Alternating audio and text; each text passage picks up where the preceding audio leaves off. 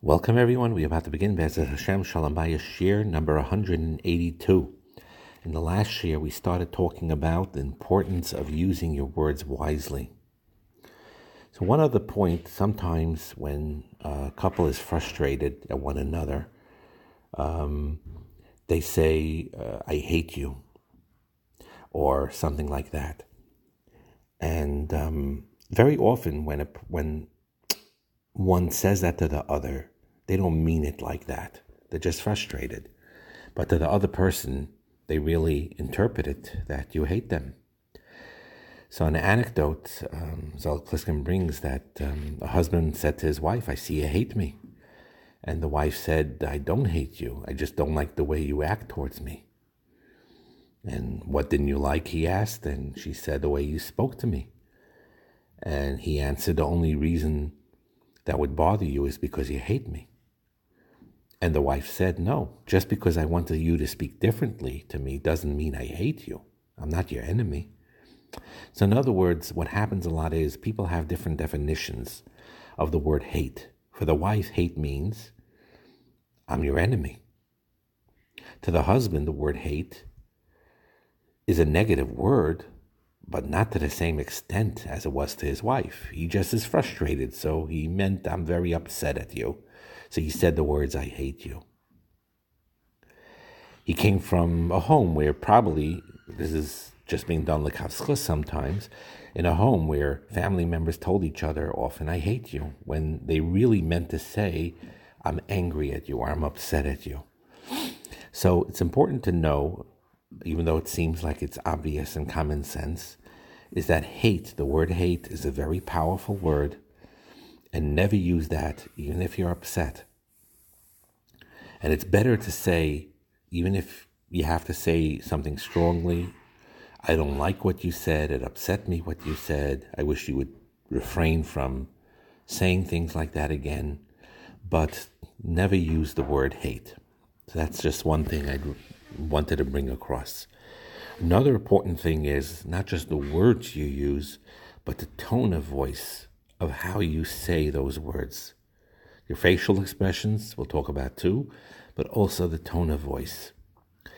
And um, brings down from the Lev Eliyahu, Rabbi Lopian, Chelek Aleph, page 66, he says that the Torah ideal to speak to another is in a manner that makes that speaking to the other person a very pleasurable experience, meaning that your tone of voice should be calm and pleasant when you speak to somebody, not to speak in anger and not to raise your voice. That's what the Lev Eliyahu of the Olapian says. And the tones of voice that when you learn how to develop it, it's a pleasure to listen to, like beautiful music. Then there are other tones of voices that are like scraping chalk on a blackboard, very annoying or very upsetting. Each tone of voice gives off a different energy and conveys a message. If you have an angry tone, it generates anger, nervousness, tension. And if you have a soft tone, it gives a gentle message, a calm message, a happier message. Everyone sounds different in their best tones when they say things than when they say it in their worst tones. Your tone of voice reflects your feelings, affects your emotions, and every change in mood will be reflected in your tone of voice. People don't realize it while they're doing it. So when you're in a bad mood or you're upset and you're talking to your spouse, you use generally a tone of voice that's more frustrating or more abrupt and um, here is where you need to be careful to realize that I'm not in the best of moods right now, or I'm distracted, or I'm upset about something. And you recognize that. And then before you talk to your husband or wife about something they asked you, whatever it is, you have to just remember to use a more pleasant tone of voice, despite the fact that you're not feeling that great right now. And some people are more sensitive to the, that, some people are less sensitive, but everyone is affected by that. And the same message that would be difficult for, for a listener to listen to if it was said in the wrong tone, tone of voice, it may be acceptable if the wording and tone of voice showed a certain compassion, a certain respect. And it goes also, for example, when you apologize. Let's say you really want to apologize for something and you want to say, I'm sorry. Your tone of voice matters. If you say it in an abrupt, you know, way, the other one will think you're just saying it just to, you know, check something, check something off a checklist. You don't really mean it. While if you um, talk in a sincere voice as you're saying you're sorry, it'll have a stronger effect. This all I know to people who are listening may seem like it's chitzonius, it's very external, but it's not external. First of all, even if it is external, it affects the internal moods and for internal feelings. And number two is it's not external. We think that words and tones of voices are external, but it really conveys that's the way we communicate to one another about deeper feelings. You say something in a robot robot tone or a mechanical tone, it doesn't it has a negative effect. While if you say it with a compassionate tone and a and a and a happy tone, it has a positive effect. And so don't think that these things are superficial. And the same thing applies, it happens a lot, by the way, is when, let's say, you're in a different room than your husband and wife and you need to call them for something. So you have to use a louder voice so they could hear you. But you need to be careful not to sound disrespectful when you raise your tone of voice. You're talking louder because you want her to hear you or you want him to hear you, but it may sound like anger. And Therefore, even when you talk, you have to talk in a louder tone of voice. Make sure it's in a tone that just means I want you to hear me because I'm in another room, not because you're yelling at something.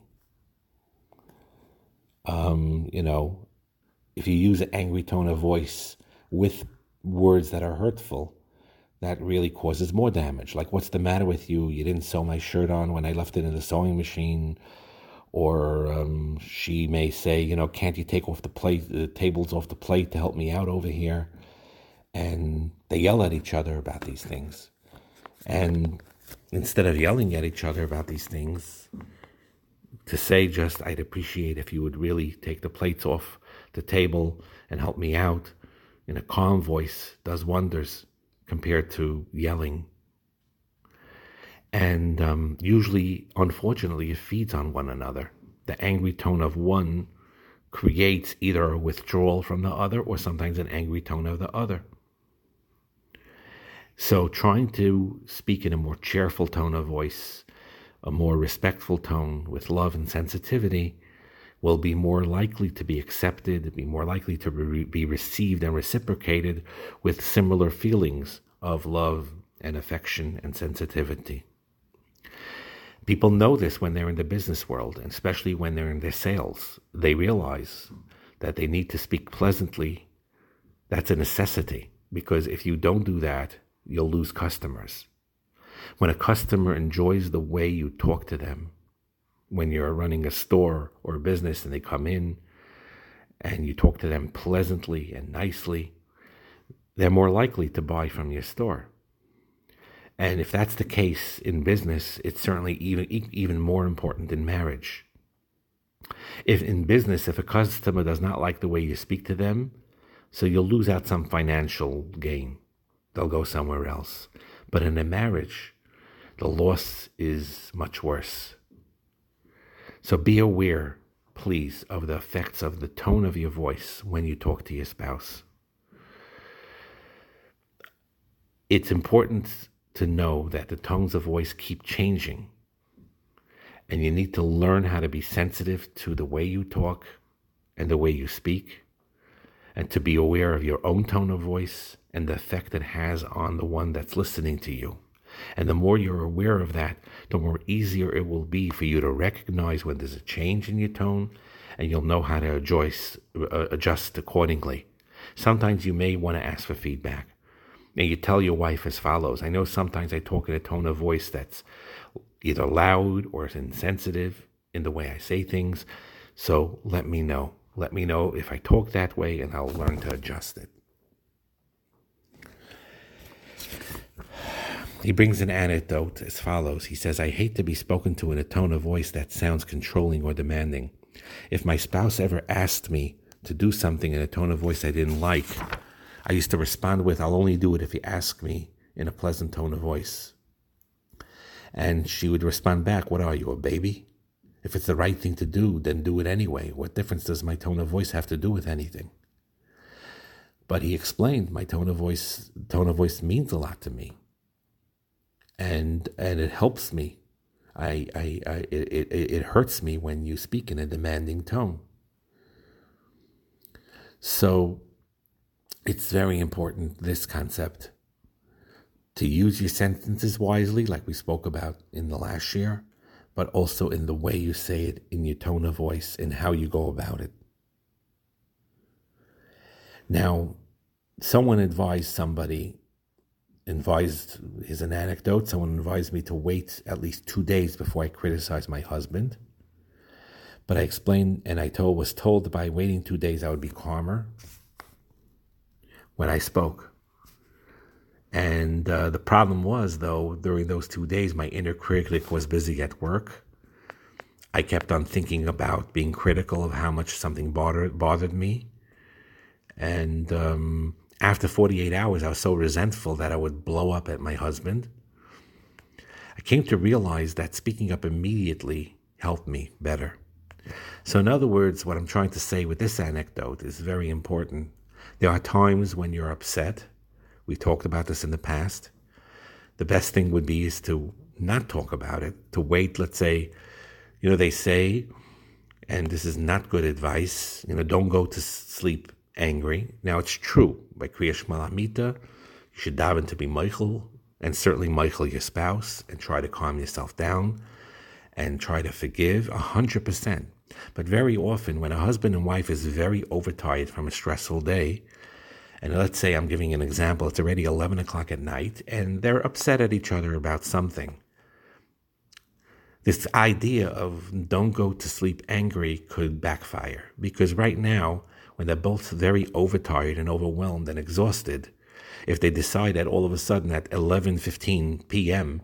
to say, "Okay, we're not going to go to sleep angry and let's discuss the subject," it may make matters worse because they just simply don't have the energy from the exhausting hard day that they had to resolve anything right now. Sometimes it's better just to say your Kriya Malamita and say good night pleasantly and go to sleep and wait till the next day. And when you're both more rested and more calm and talk about it then. So that is also true. But on the flip side of that, again, both are true, that just you have to know how to balance it. If you keep something inside too long, sometimes it doesn't get better, it gets worse, it festers. And sometimes it's better, especially if you're in a calm, present mood, eh, that's okay to bring it up now. Just bring it up in a right tone and in the proper voice. So a person needs to gauge and understand how to balance those two aspects. There will be times where when you you know you're overtired or very upset about something right now and exhausted, the best thing would be to delay it. Don't say anything. Wait till you calm down. Wait till you're more rested before addressing the issue. And then there are other times where you're not in such an exhausted state and something happened and then you realize, you know, it's better maybe if I express it now because if I keep it to myself, I'll get it'll bother me more and more. But then again, you do it, then you do express yourself, but do it in a tone of voice that's correct and in a nice, pleasant voice and using your words properly.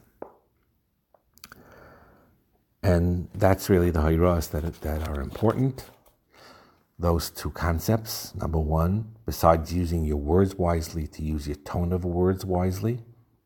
And number two is to know when there are times when you're upset to just sleep through, you know, let it let it go overnight and get a good night's rest or wait till you calm down before expressing something. And then there are times where you know if I delay it longer, I'll get just more and more angry.